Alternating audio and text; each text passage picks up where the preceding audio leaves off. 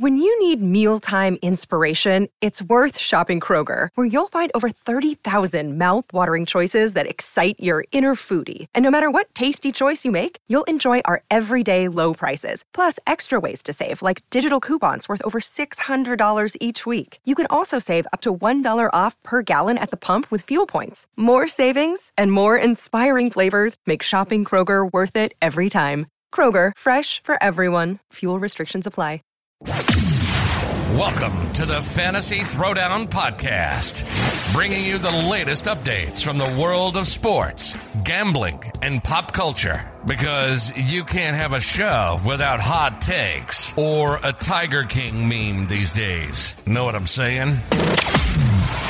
Now, with over 200 episodes and ready to get after it again, here's your host, Dwayne Calendar. Hello, welcome to the show, everyone. Uh, got a lot to talk about here. It is the Euro 2020 final, even though we're in 2021. But you know what? I, have done uh, since harping on that. But uh, we've got the final between England and Italy today at Wembley Stadium. I'm in a uh, King of the Cup final for DraftKings, so uh, winner take all final. So I I got quite a bit of uh, stake in the game on this one. But uh, a lot to talk about. But I'll dive into the UFC pay per view last night with Conor McGregor uh, losing in uh, shocking fashion to Dustin Poirier. Uh, and by losing, I mean uh, snapping his ankle on live TV. I, I, mean, it, it is as gruesome as it sounds. Uh, but uh, uh, Conor McGregor uh, at the end of the first round uh, clearly uh, was unable to continue the match uh, against uh, Dustin Poirier because it looked like he had rolled his ankle. Then after as after the horn had sounded and folks started looking at him, McGregor immediately motioned to get for help, and then you realize that his ankle was completely snapped. You know, uh, Poirier pointed out in the post match interview that uh, he felt it snap uh, because he had checked the leg kick, and uh, when Conor had tried to attempt, because uh, uh, Conor had attempted a number of low kicks, he checked one and he felt he said he felt it something went wrong there because it didn't land properly. And when you watch on the replay, you do see where McGregor's shin does make contact with Poirier's knee as he checks the leg kick and uh, leading to the initial fracture and instability, which uh, eventually gave out when he tried to step back and the and the leg just gave out under him. So, uh, pretty gruesome uh, end to the fight, to be honest. Uh, definitely hurt me because my bets were on Poirier to finish uh, McGregor after the first round um, in rounds two and three, and that would have been a very sizable uh, payday. But uh, you know, obviously, with him uh, being unable to continue to fight, the fight is deemed ruled a technical. Uh, is is deemed a stoppage uh, due to a doctor in- intervention, which McGregor made very clear that he wanted uh, that to be the official ruling that it's by doctor stoppage, not because Dustin Poirier actually hurt him. Uh, he was very adamant about that uh, before and uh, after the uh, uh, official announcement came, and in the post-fight interview with Joe Rogan. Uh, McGregor was anything but conciliatory in defeat. But um, yeah, a very strange fight because you saw McGregor try to emphasize the leg kicks and maintain range and and get uh, Poirier. It, it it very much looked like the first time they fought each other, and uh, you know this goes back a number of years. I think that that first fight was back in 2014, if I'm not mistaken. Feels like a lifetime ago, to be perfectly honest.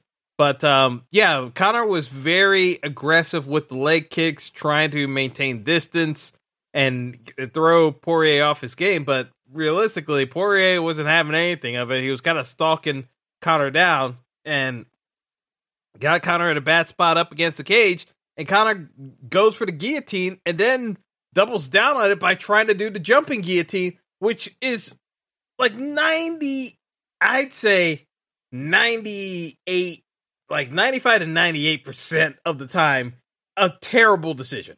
It, it, it's so slim the odds of success getting that uh, jumping guillotine to work on a guy, especially uh, with the jujitsu background of Poirier, that you you hardly ever get that sub. You burn out your arms and you put yourself in a bad spot because when you do the jumping guillotine, you're automatically going to the ground with the other guy on top of you. So it, it's just not a good look, and it's a bad visual for the judges. So of course, Poirier wrestles McGregor, beats him up on the ground, and puts him in a very bad spot. To be honest, Conor was kind of fortunate that he actually got back up uh, in, in that round, but you know that was after he had already uh, uh, by Poirier's account. That was after he had hurt himself with that leg kick. So you have to wonder now. Did Conor realize that he didn't have his legs under him, and that's why he needed to go? He got desperate and went for that jumping guillotine because he knew he couldn't stand and bang with Poirier that much longer because his foot was already bothering him. You you, you got to ask the question. Looking at the fight again, it, it's certainly possible that McGregor knew he was hurt and went for the desperation play because Conor has to know that that was such a slim chance of success. Like, why would you even go for that play unless you were truly desperate? And I think that might have been the case. Like, McGregor might have already known he was in bad shape in that fight and went for the choke, knowing that that might have been his best chance of actually getting the W. Uh, you know, it's it's very interesting how that fight ended up playing out because everyone looking at that uh, broadcast you know, I know the casual fans may have thought like, oh, Conor had him in trouble with the guillotine. It, it, was not close. That guillotine was not close to being cinched in, and it was just a wasted effort. So, uh, interesting to see how uh, that went. Uh, you know, already uh, Dana White is saying that there's going to be a fourth fight. Uh, you know, this was supposed to be the blow off trilogy after McGregor won in 2014. They had this rematch uh, in January this year, which uh, saw uh, Poirier uh, put Conor's lights out, and you know led to Conor demanding this rematch, this rubber match, and uh, you know obviously have the finish. But you don't know the structural integrity of McGregor's leg right now. It's too early to tell. It's going to be a, a, a lengthy recovery. Uh, Poirier may be fighting for the belt uh, before Conor is back healthy. So to me, uh, Poirier should be looking ahead to seeing if he could get a matchup against Charles Oliveira, who is now uh, the head of the, you know, at the light heavyweight, I mean, the lightweight division, I should say. Uh, now that Khabib is retired, you know, Oliveira's got the belt. You know, I, I think it, it, it only makes sense. Like, uh, you know, Poirier's the number one contender. Like, Poirier's Poirier's got to fight Oliveira. I mean, it really just comes down to that. Uh, you know, uh, Poirier has been looking for that uh, title shot again after he lost to Khabib. I mean, everyone loses to, to Khabib. Poirier and Oliveira has to be the next matchup. I, I I just don't see what else is there for Poirier to do. He's got the he got the money fight with McGregor and he won it. Time to go for the belt again. I mean, it, it's really that simple. Now, from the Oliveira perspective, he wasn't exactly thrilled because he didn't have that impressive of a comeback. Well, I mean, it was a comeback victory, but it wasn't. He didn't win the belt in dominating fashion over Michael Chandler, even though he won it by KO. Like Chandler dominated that first round. So, technically, from the Oliveira camp, a fight with Conor not only is a massive payday, but if you can get Conor to the ground and submit him, that cements you as the champ. That would have been the money fight. Now you're in a position where you're going to have to defend the belt against Poirier. It's not going to be nearly as lucrative as a matchup against Conor would have been. And, you know, standing toe to toe, like striking game, definitely favors Poirier. And ground game, yes, it favors Oliveira, but it's not the drastic disadvantage that it would have been uh, if it had been Conor instead. Like, that's a far riskier a matchup with Poirier is a far riskier proposition for Oliveira than uh uh, than it it would have been uh, with it being Conor McGregor and far and less money involved. It's like th- this was just not a good night for. Uh, it was not a good night last night for Charles Oliveira because now his next matchup is harder and he's going to make less money out of it for defending the belt. So, I mean, that's really where things stand. And yes, Dana can say all he wants about another matchup between Conor and Poirier, but Poirier, you know, timetable wise, he's going to fight for the belt before he fights Conor again. If he fights Conor again, because, you know, you never know. Conor could just say he's had enough, but knowing Conor, he's not going to go out on that. He's going to fight uh, Poirier again, even if it is illogical. All right. So, with that out of the way, let's talk about uh, the Euro final here between England and Italy. Uh, obviously, England uh, gets the home field advantage with everything being at Wembley.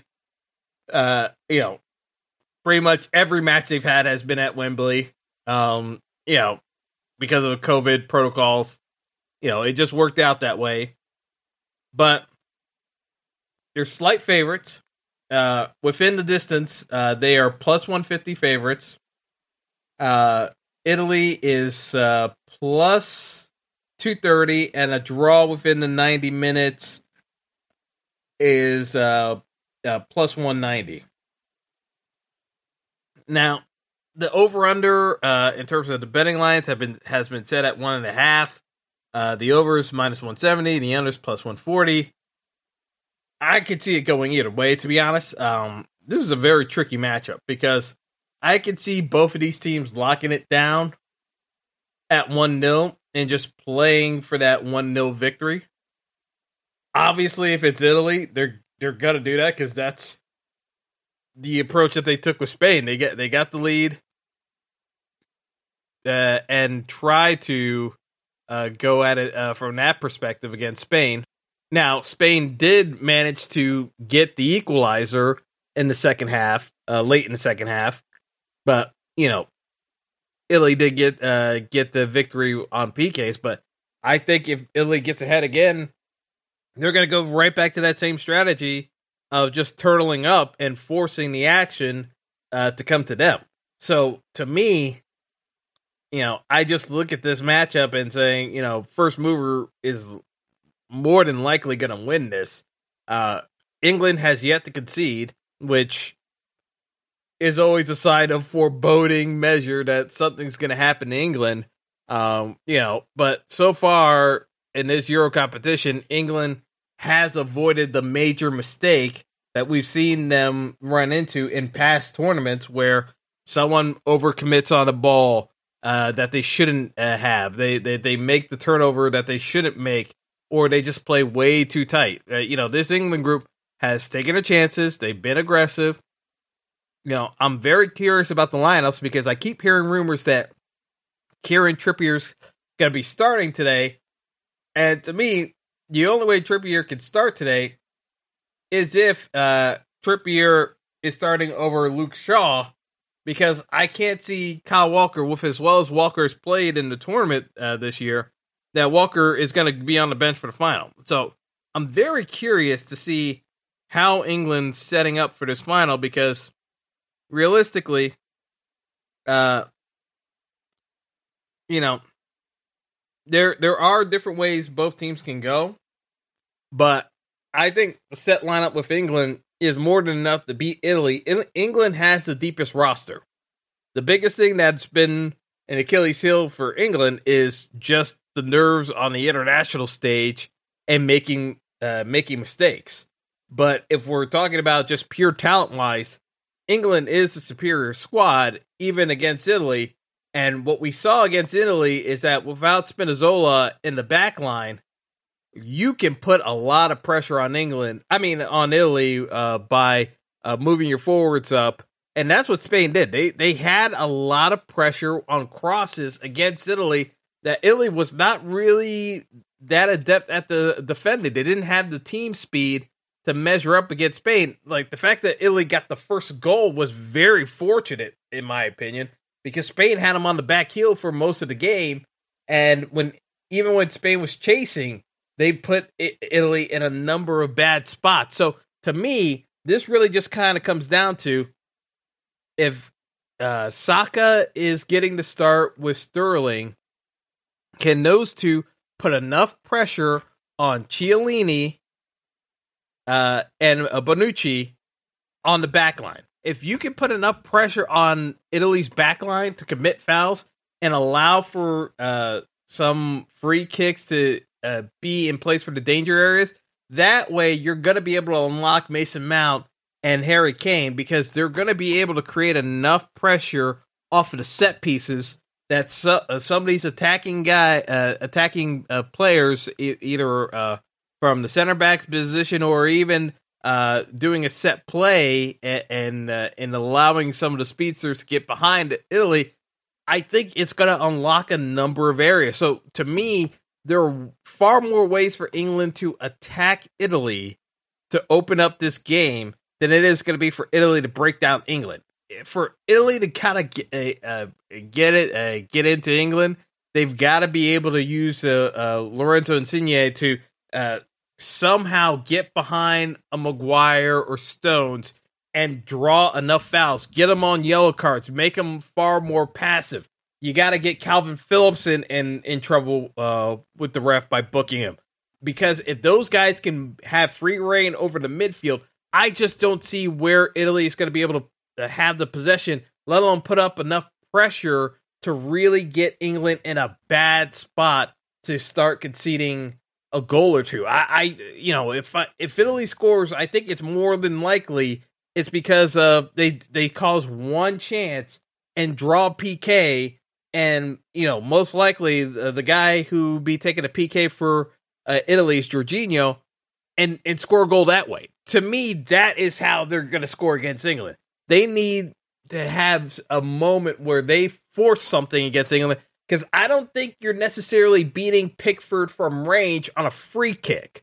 Uh, you know, it's possible that Insigne can do it, but I just don't see it. Uh, and yes, uh, Barella could take some spot kicks as well, but again, I don't, I don't really see Italy doing it from uh from a set play against England. I think England's got the size. I, I just don't necessarily see where Italy scores in this matchup unless it's from a complete defensive breakdown uh, that leads to just a one-on-one scenario against uh, against Pickford in net, or it's a PK given and they score that way. To me, that's the win condition for Italy. Is like you got to force England into a bad spot and get your goal that way and then turtle up, or you play for a nil-nil draw and and and and get through extra time as well and get this into PKs. Like to me, that's Italy's win condition.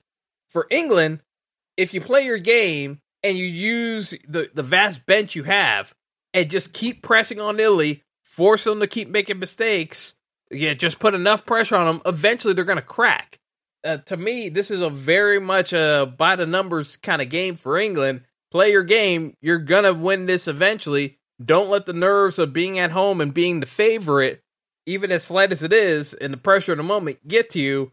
Uh, you know, it, it can't just be Harry Kane. Uh, everyone look at Harry to see what he's going to do with the ball. I think if you swing it around, and England's done a very good job of this, uh, moving the ball around. I I think the between Saka and Sterling, you know, they've actually developed a little bit more chemistry than I thought they would have, uh, which is why we haven't seen that much of. Uh, uh, we have we haven't seen that much of Jack Grealish unless it's in that uh, backup role in the second half where Saka runs out, burns him up in the first half, and then you bring in uh, Grealish as the late game hammer to really put the defense on, on on the back foot and draw fouls against a tired defender, which Grealish is great at doing. He draws a ton of contact uh, with the style of play he has. So to me, this leans very much towards a England 1 0 victory. And we'll see how the game plays out. So for my DraftKings lineups, I'm I'm definitely going to be having a lot of exposure to England pieces. Uh, you know, whether it be Mason Mount, whether it be Sterling or Kane, I'm gonna be leaning a lot more towards England side of the bracket than Italy. But if I'm taking Italy, I'm I'm definitely uh, looking at Insigne and and Jorginho as possibility. Uh, uh, Marco Verratti certainly is in play for me.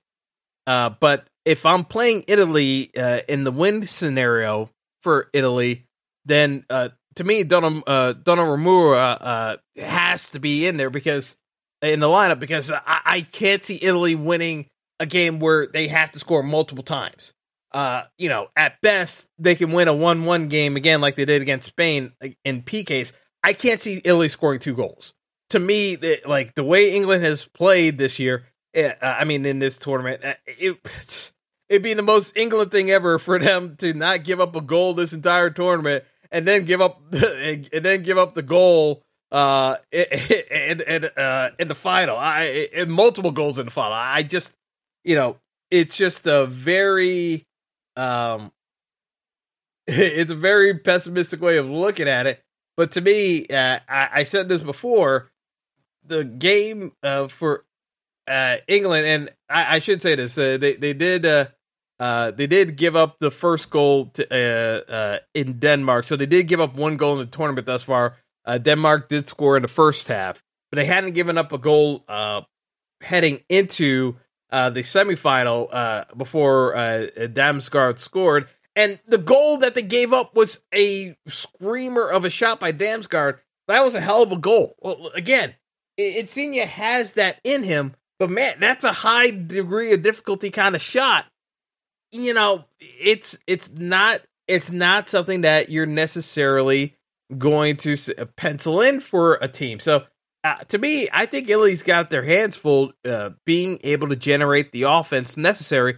To me, the safer play is England, and I think the under is more than likely gonna hold here. I think the under one and a half makes sense in my opinion. Uh, I don't see a ton of goals coming out of this game, so I'm going to have a double time figuring out what defensive pieces I want from England to see who's going to score uh, more points because I, I think this is going to be a kind of a razor thin um, slate from a DFS perspective for, uh, for a final where you're not going to have a number of goals. So technically, it could put both goalkeepers in play between Pickford and uh, Donnarumma because if they have if if you got a number of shots and they make saves, they may outscore most of the attacking options because the attacking options can get subbed off in the second half.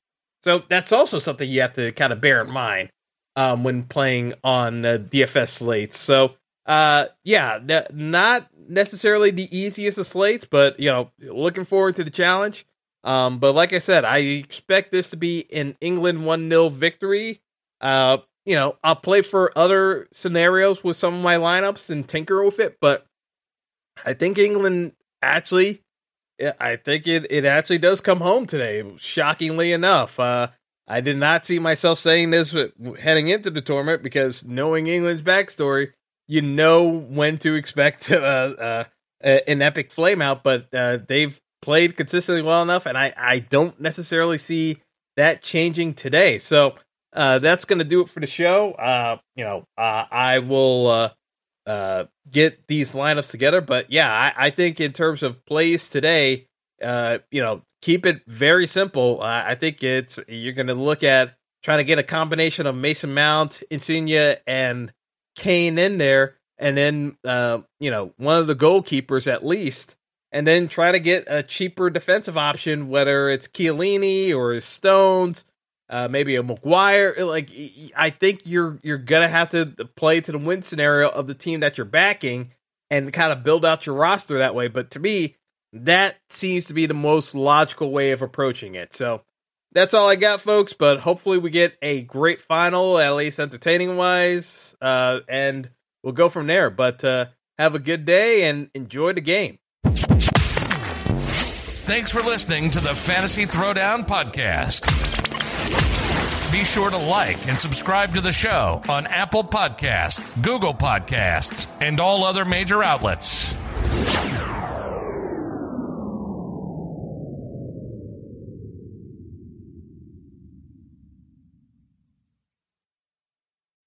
When you need mealtime inspiration, it's worth shopping Kroger, where you'll find over 30,000 mouthwatering choices that excite your inner foodie. And no matter what tasty choice you make, you'll enjoy our everyday low prices, plus extra ways to save, like digital coupons worth over $600 each week. You can also save up to $1 off per gallon at the pump with fuel points. More savings and more inspiring flavors make shopping Kroger worth it every time. Kroger, fresh for everyone. Fuel restrictions apply.